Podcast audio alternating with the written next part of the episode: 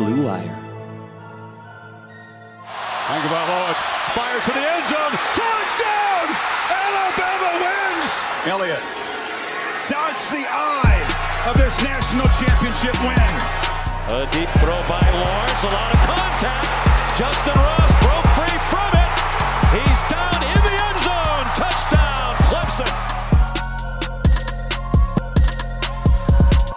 Welcome into episode 152 of Press Pass. Kayla Anderson here with my co-host Joshua Perry. It is a very early morning when we are currently um, doing this podcast. We have usually changed to evenings, but Joshua and I are actually morning people when it comes down to it. So you might get our best work because we're working in the morning and our brains are sharp. I would say so. I would say so. And it's it's it's my fault 100% that we're doing this morning thing because my life is uh, a little bit crazy right now. And I'll I'll be able to share some news probably in a week Ooh, or so on I'm why it's so crazy. But I'm loving this. um, This is good. in saying that, this is this is my fault, but you are definitely going to get our best work. Exactly. No, it's we make it happen here. I am about to have my life turned into Titans football for the next however long they want to fight in the playoffs. Uh, it could be another month until I have a normal life. So right now, it doesn't matter if I have to shuffle around things. We make it happen, Joshua. That's the type of people we are. Um, but we do actually have some fun stuff to talk about because we've got a college football playoff national champion. And no, it's not Alabama.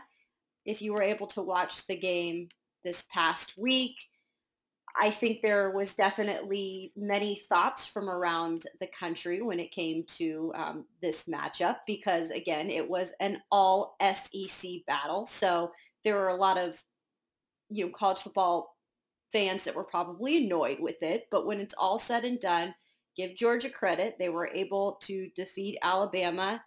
Um, I believe this is their first title in 41 years for Georgia, for those Mm. dogs. So that's really Wow. big considering the amount of talent, Joshua, that they have been able to, you know, have at Georgia. They've had really successful seasons, but yet they just hadn't been able um, to get over the hump. So I will ask you this. What did you think about this matchup? And do you feel like it was the two best teams when it was all said and done? So let me touch on something you just said a second ago uh, about the talent. Our guy, Bo Bishop, who is Yes. a radio host in Columbus, Ohio, uh, Bishop and Friends is his show. It's on 97.1 The Fan from 9 to noon. Made mention yesterday, and I totally agree with this, that you can make an argument that Georgia has been one of the most underachieving programs of the last handful of decades because of the amount of talent that exists in the state of Georgia and the fact that so many kids in the state of Georgia, and especially recently, have stayed in state and they haven't won a national title. Um, you know, Yeah. it's it's the the recruiting classes that they've had in the last five years have basically all been top five classes.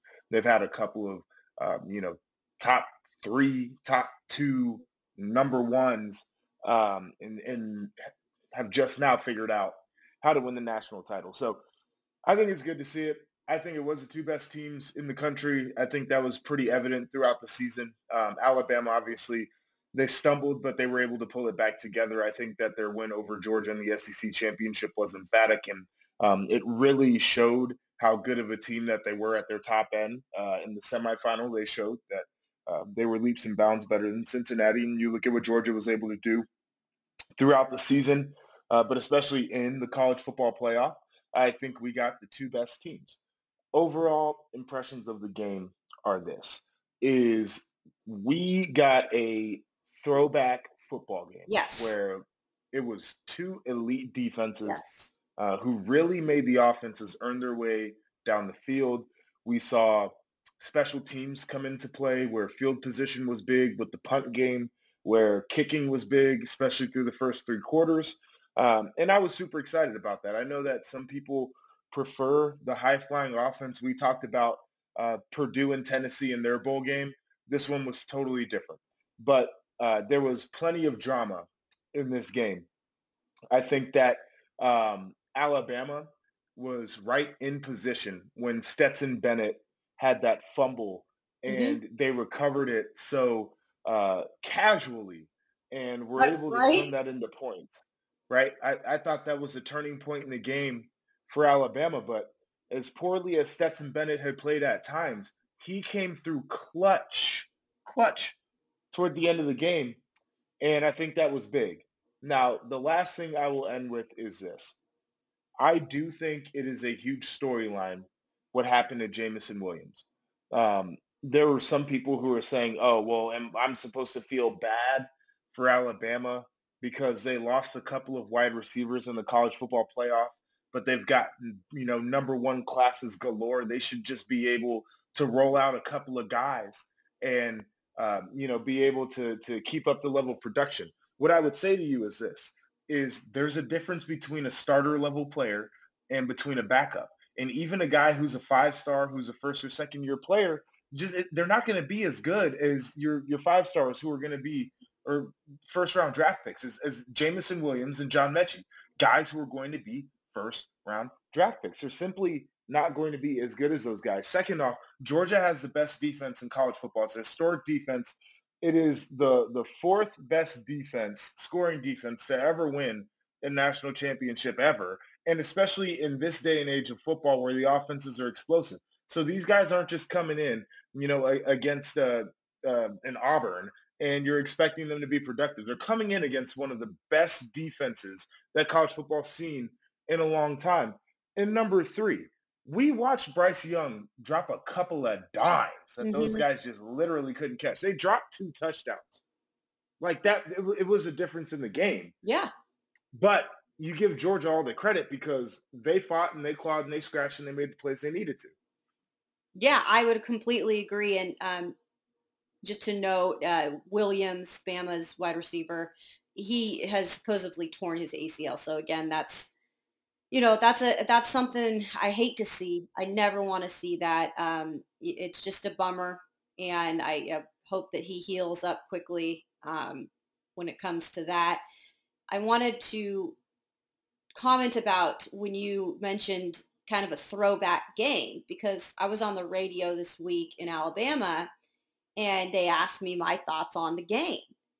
And I said, honestly, I actually enjoyed having a little bit more of a defensive game because we're so used to in this day and age the high flying offenses and scoring points and everyone kind of thinks like that's what national championship teams are and let's not forget, you know, so many of these national championship games in the past, and really specifically Nick Saban championship teams, are defensive minded teams, were defensive games.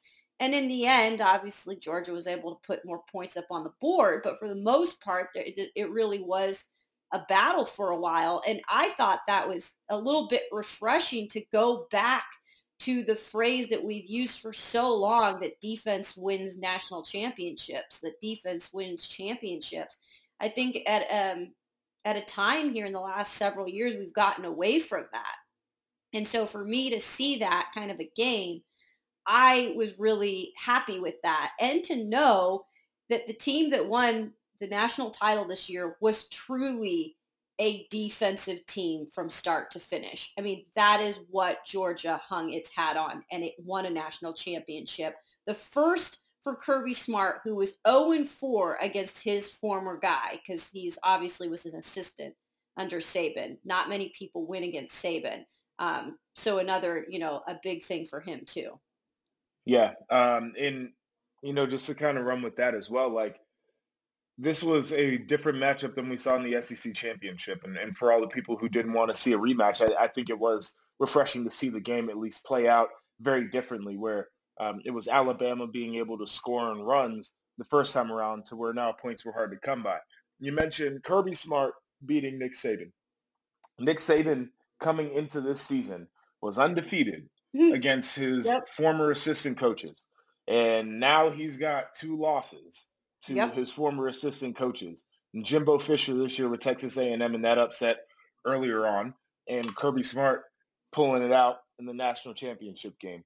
And the one thing I will say about Nick Saban is how gracious he has been yes in defeat, and Yes. especially to the guys that uh, he's he's coached with before, guys who have coached under him.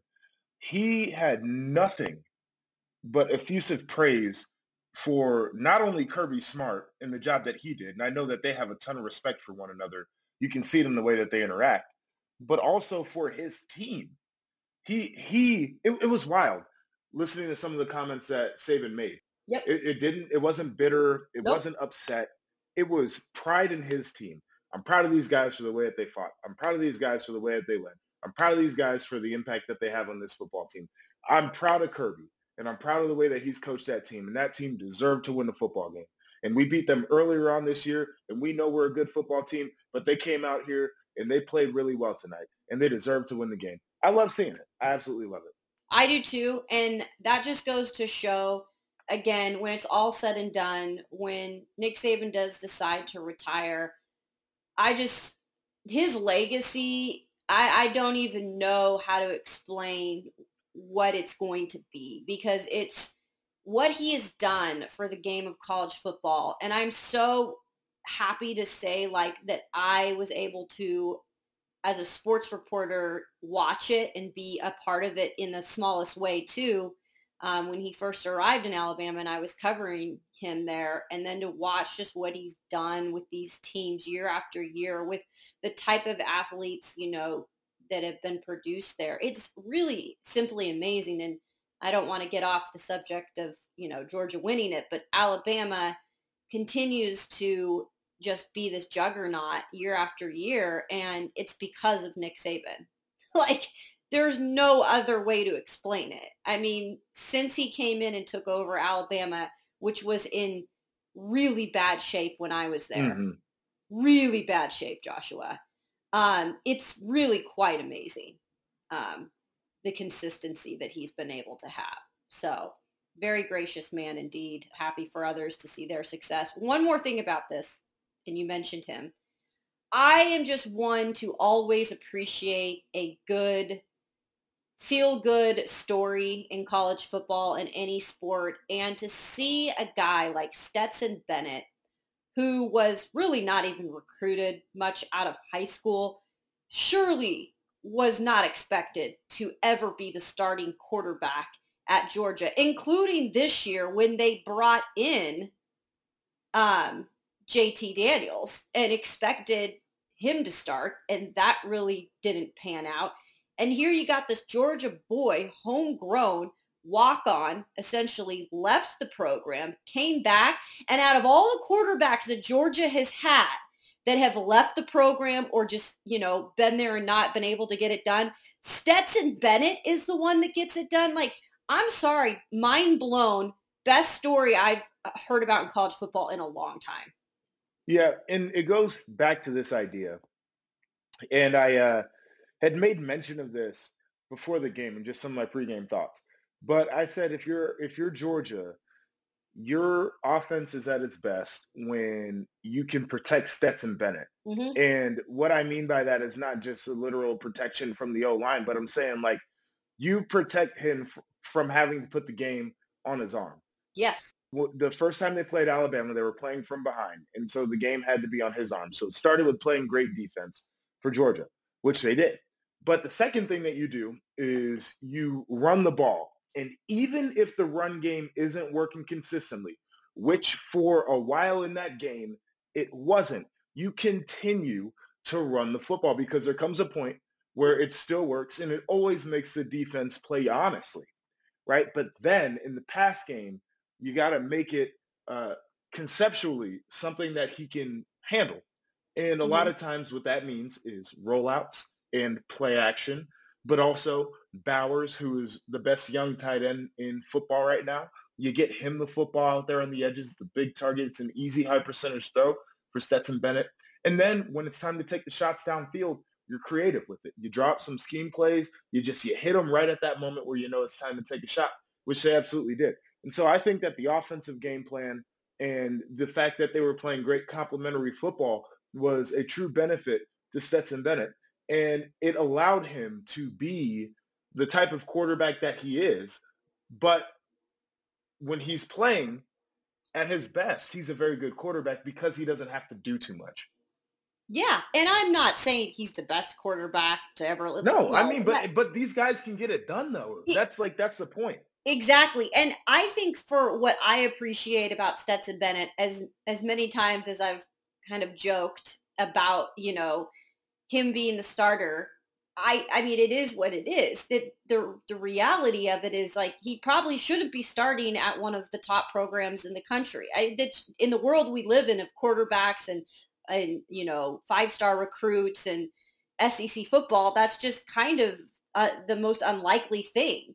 Um, but the fact that it happened and the fact that I think what I love about the story too is that he's the fight that he has had in his career is unmatchable. Like I just appreciate people with fight, appreciate people that have to overcome the haters, the adversity. And I remember after the game, he t- I think he told Holly Rowe that um, he goes, when I fumbled the ball, there was no way that I was going to let that pretty much spiral, you know, everything after. I mean, he didn't say those exact words, but he pretty much said there was no way I was not going to come back in there and and find a way to win the game. Like he he was obviously very upset with the whole situation of how it played out and how you had mentioned Bama um, so casually recovered it. And so I thought that that was great too, just um, you know, seeing that fight to the very end. And he clearly got very emotional, you know, after the game as well. But I just thought it was a great story overall. Complimentary, like you said, football is, is what they were able to do. And again, a great job by Georgia this year. Congratulations to them on a national championship game. Uh, and now we'll get to move on to all the preseason talk because that's yeah already. that's what happens i swear. It's like give him a trophy and now we're on to who's the favorite to win next year. Like i think joel klatt's excuse me too early uh top 10 for next year came out before the freaking game even started. Right? I'm like, like just breathe a little? No we can't. That no wait that's not the day in, in uh, age we live in that's for sure.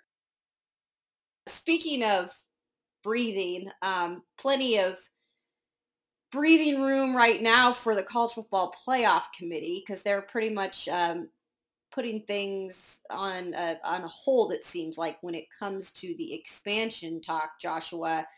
So the college football playoff committee um, they they failed to really meet um, any you know anything in terms of details and they're supposed to meet in the next few weeks here talking about the expansion process and what might be happening. And you had put out a tweet that you had um, greg mcelroy former alabama quarterback had been on sirius xm radio and he was talking about why there is a holdup and, and the name kevin warren big ten commissioner came out of his mouth and said you know I, i've heard that he is the one that's kind of putting a hold on things, but you had heard a lot more than that. That was really only half of the story, Joshua, of what's going on with the holdup here.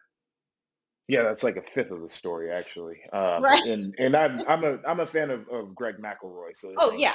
Uh, to knock on him, but you know, a lot of times when you're talking to sources, and depending on who your sources are, they only give you a portion of the story. So I totally get how um, this comes out. And uh, Kevin Warren has not been a perfect commissioner. I know a lot of people are still um, uh, bitter over the way that he handled the, the COVID season and everything else. But excuse me, that is only one portion of it. I think that there is this idea of some of the commissioners are not exactly satisfied with the way that people want to do automatic qualifiers, uh, whether it is conference champions are um, automatic qualifiers, the six highest ranked teams, and, and then you know, the other teams are at large. Is it is it Power Five conference champs?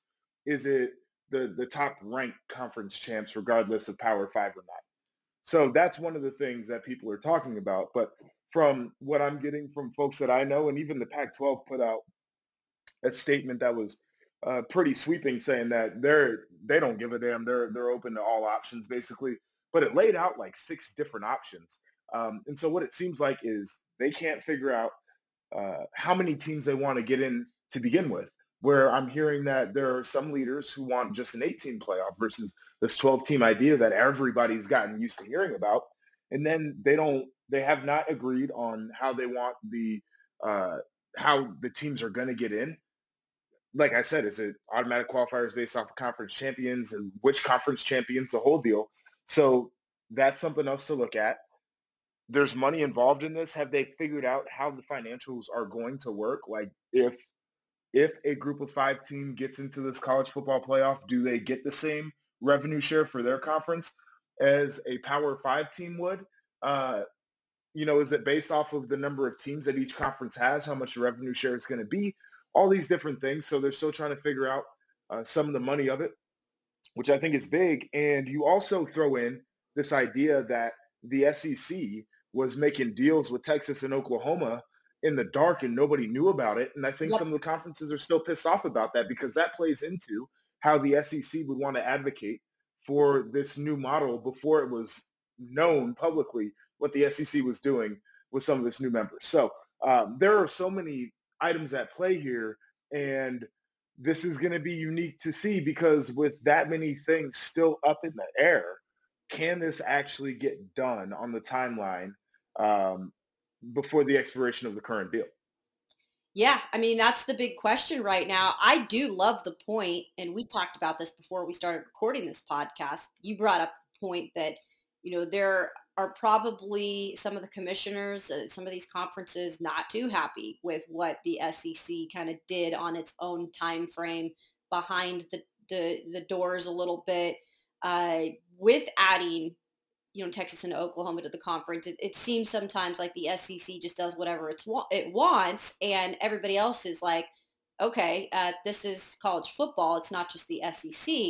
And I would agree with you. I'm sure that doesn't help anything in terms of speeding anything up or or trying to get on the you know on the same page as as the SEC and what their thoughts are on the college football expansion right away. And so yeah, there's a lot that plays into this. I'm curious, you know, you had mentioned Joshua, the, the eight team playoff. We're specifically talking about this being expanded to 12. But um, when I talked to you earlier on in the last year about this, were you in favor? What, what, how much were you in favor of terms of expansion? Did you want to do the 12 or were you more for so the eight? I'm for a 16 playoff. Personally. Oh, you're for the 16. Six. Okay, I know. I know you had a different opinion on on the yes, 12. I, I just I just think six is a, a, good number considering that, especially the way that things played out this year. Yeah. Um, even with the amount of parity that we had this year, um, there were blowouts in the semifinals. Yeah. Because there were it's a it's a clear drop off. Like yeah. if if there was a six team model this year, you could make the argument that a two loss Ohio State could have been in there. And I know Notre Dame was sitting there and I know that uh, Baylor was right there as well. Right. But let's run with this idea just for the sake of argument. Ohio State had already lost to Michigan. They had lost to Oregon, who lost twice to Utah, who won their conference. So you're trying to tell me that that team was going to be able to beat Alabama or Georgia? No. No. No. Notre Dame, if they would have gotten in, and who'd they lose to? Oklahoma State in the bowl game? Yep. They were going to beat Georgia, Alabama? No. No. Baylor, as hot as Baylor was at the end of the year, you really think they were going to beat Georgia, Alabama? No. And that's why I like six because we're people are like, oh, well, it keeps intrigue and guys aren't going to opt out. Listen, I, I get it. I get what we're trying to do here. You're trying to build a TV show and maybe somebody pulls off an upset in one of the early rounds. The elite teams, they're they're not getting upset. They're not losing no. the game. The elite team is going to make it. And I, I truly don't think that the number 12 team in the country is going to be elite. And I truly don't think that if you're 12 in depending on what year it is, you could be a three-loss team. You don't deserve to be in there with three losses. You don't deserve to be a national champion. There should never be a three-loss national champion. I don't believe that should exist. Um, and also, if I'm on the number 12 team in the country and we've already got three losses and uh, I don't think that we can actually win it at the end of the year, I'm still opting out. Yep. Hands down. I'm with you on that. So when it's all said and done, when does this thing get done, you think? Mm, I don't think it gets done before the current deal's up. Okay.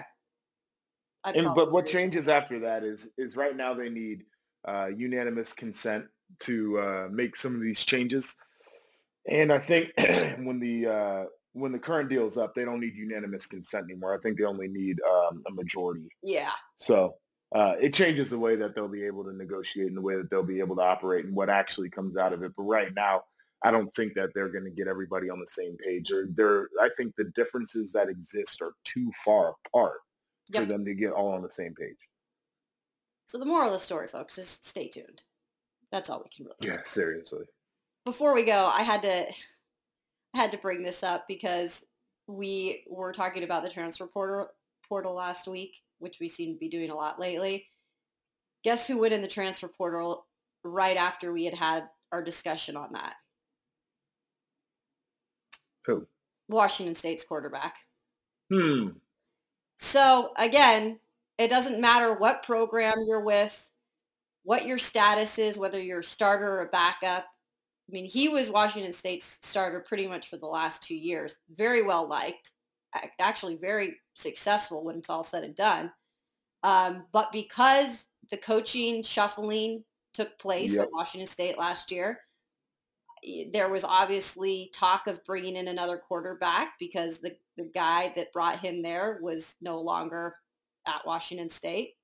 And so uh, he jumped in the portal. And I was on Twitter this morning just feeling like, you know, sometimes things just come to you. And I said, the college football transfer portal should start its own team, huh? Yeah, it should be. There we go. A, um, there should be Portal University, Portal U, and the players have the option once they jump into the portal to, uh, you know, they have to take visits to schools, right? Yeah. They have to legitimately be recruited to be yeah. eligible to go to the Portal U. Exactly. If they're, if they're not good enough to be recruited out of the portal, then they can't just go to Portal U. But but Portal U should be an option once you get recruited by X number of teams out of the portal, and then you have the option of just saying, you know what, I'm not going to go to uh, Indiana, or I'm not going to go to Tennessee. I'm going to go to Portal U. See, and do it that way. That'd Joshua, be a lot of fun. Joshua has now given, and I'm going to retweet this as we speak on this podcast. Joshua has given it the name Portal U. That has a good ring it to is. it. So um, out of the portal as well, you're, you're seeing Jackson Dart, who was USC's quarterback. Yes. Um, he jumped in there, which a lot of people reading the tea leaves would say Caleb Williams going to USC to reunite with Lincoln Riley. Um, I think that'd make a lot of sense. And then the other one that was really eye-opening yesterday, uh, Jahleel Billingsley, who was the All-SEC tight end for Alabama, jumped yes. into the portal as well. One of the best tight ends in the nation. So this portal thing is wild. It really is. It's just every day there's somebody new and I can't keep up with half of it, but it is amazing. I think I'm going to take some time in the next week or so to go through the portal. I, I mean, I want to really see all the guys that are in there, how many guys are in there. I just think it, it's really fascinating at this point. Um, There's a lot of guys who who ain't getting out of that thing either. They're you're exactly right. I mean, it could be a black. It could, football again. I was just going to say it legit, Joshua, could be a black hole for many players. It is. I was talking to uh, one of my friends who's in coaching, and, and he was saying that one of the things that they fear with the portal with some of their kids is that there are guys who don't realize how fortunate they actually are to be on scholarship because they're not really that good. Yep. And their school is just going to let them finish out as a guy who probably never plays, but will get his degree. And if he does everything right, it's not going to be a problem. And these kids, they're like, well, no, I want playing time. Yep. Okay, well, if you can't play here, why does the coach think that you're going to be valuable somewhere else? And so they hop in the portal and they either got to take a step down to Division two or Division three from D1, which means that they're going to be paying for college instead of being on a full scholarship, You're or right. they just never get out the portal and they never play ball again, and they don't go to school anymore for free. Like these kids ain't really thinking about it the way that they need to, and I'm glad they have the freedom, but freedom comes with consequences. It does, and and that's the, the point that I wanted to say too. Coming off of what you're saying is, I think that's why eventually this will all kind of get sorted out. Unfortunately, Mhm. there's going to be a lot of career, careers that are going to never happen because of it, or a lot of players who are unfortunately not going to be able to play football because of it. But I think eventually points are going to be proven from this um, time period that it's not what it's all cut out to be just to enter the portal because you get, you know, a new coach and maybe you don't want to battle for the spot or, you know, things aren't going exactly right and, and you don't want to waste your time. There's reasons to go in the portal. Don't get me wrong. But I just think right now with the amount of players and the amount of like high caliber players that are going in, it just, it's kind of crazy. So I think Yeah. it'll all And- sort itself out. I think so too. I've been on that boat for a while. Like, you know, this is it's the same thing I think with NIL. It's gonna get really crazy here. Yep. Um, but then I think that people are gonna start feeling stupid for wasting their money. Um, yeah, and like Yeah. Quinn Ewers is a perfect example. Yeah, You know, how much money did Ohio companies give him or sure. um, you know, people in Columbus adjacent to Ohio State for him to, you know, just dip after a year. Like I think people are going to get tired of that. I think they're going to get tired of uh, paying high prices for for guys who turn out to not be as good as what they were supposed to be. yeah, um, yeah, exactly. So I think that evens out. But this portal thing, like you said, you know, it, it's it, it- once you start to realize some of the perils of the portal, I think players are going to be a little bit more patient about their opportunities. But Nick Saban had some really unique thoughts. I'll bring it right back to him. Uh, Oh, we can yeah. end with this. But he said that uh, the portal was bad for recruiting. And what he meant was that there were going to be a lot of high school players that were hurt from the portal because uh, some schools were going to want to fill their roster with transfer guys. But he also talked about how, um, you know, how the portal was really uh, a good option for high-end kids, but not necessarily for bottom-end kids. And he basically said, like, yeah, they're going to be kids on my roster who are going to want to jump in the portal, and they're probably on the bottom of the roster. He said that's totally fine because I'm just going to get a high-level replacement out of the portal. This was over the summer. Yep. Um, and so I think like that's kind of the overarching idea too. Is there going to be a, a number of guys every year who are good players that jump in the portal? And Ohio State's going to want to recruit them, and Alabama's going to want to recruit them, and USC is going to want to recruit them. But there are going to be also like a lot of guys who think that they're going to transfer from Alabama to another, to a Clemson or to an Oklahoma, and they're probably going to go from Alabama to, you know, Louisiana Monroe. Uh-huh. And that's just what it is. Yep. But these Yeah. players don't realize it. I think they they they just don't know what's out there. Nope. And that's unfortunately to guidance at that age, you either have it or you don't. And Yeah, but you know kids don't like to listen either. Like I was No. as stubborn as can be when I was 19 years old. I thought I had all the answers. I did too, Joshua. My God. I go back and look at my younger years and I'm like, I don't think my parents could have told me anything. And my parents were uh, good parents. Like they raised me right. But my gosh, I, I think about all the things that I didn't listen to them about. And now I wish I would have listened them like to them Right. about. it's just, it's how the cookie crumbles. So. That's it. Well, this was fun. I told you we would do some of our best work in the early mornings because our minds are fresh. And see, we just had some really good conversation and some interesting things to, to think about here in the future. And I can't believe that a college football season is already wrapped up again. This is just nuts. The time flies, Joshua. It goes quickly. Time flies, especially when you're having fun. It does. Well, I'm excited to hear hopefully uh, your news next week. Hopefully you can give us some hints next week about what your next venture is or what is you're adding to your already full plate. Um, but for now, for those of you who would like to go follow us, please do give us a, a, subscribe on any of the platforms you listen to your podcast. It's Press Pass Podcast. Give us a rate and review as well. Joshua, where can they go to find you on the social media platform? You've been very involved lately on Twitter. You've been on there. Yeah, I have been on there. You can find me on Twitter and Instagram at RIP underscore JEP. You can find me at Kayla Anderson TV. And I'm just going to warn you guys, I tweet a lot about everything, but I'm about to enter the playoffs here. So if you, you don't want to hear about the Titans, you probably don't want to look at my timeline for the next few weeks. But if you do, I'll have all the information for you. Just saying. Hashtag number one seed, hashtag first round bye, hashtag home field advantage. Boom! You got all the hashtags in there. we appreciate you guys as always. Again, I hope you all enjoyed the college football season. I can't believe we're already wrapping it up, but that doesn't mean this this podcast ends. We go year round, folks. We've always got the information. There's always drama. There's always things unfolding. So make sure to always tune in. Have a great weekend, and we'll see you back for another edition of Press Pass next week. Take care.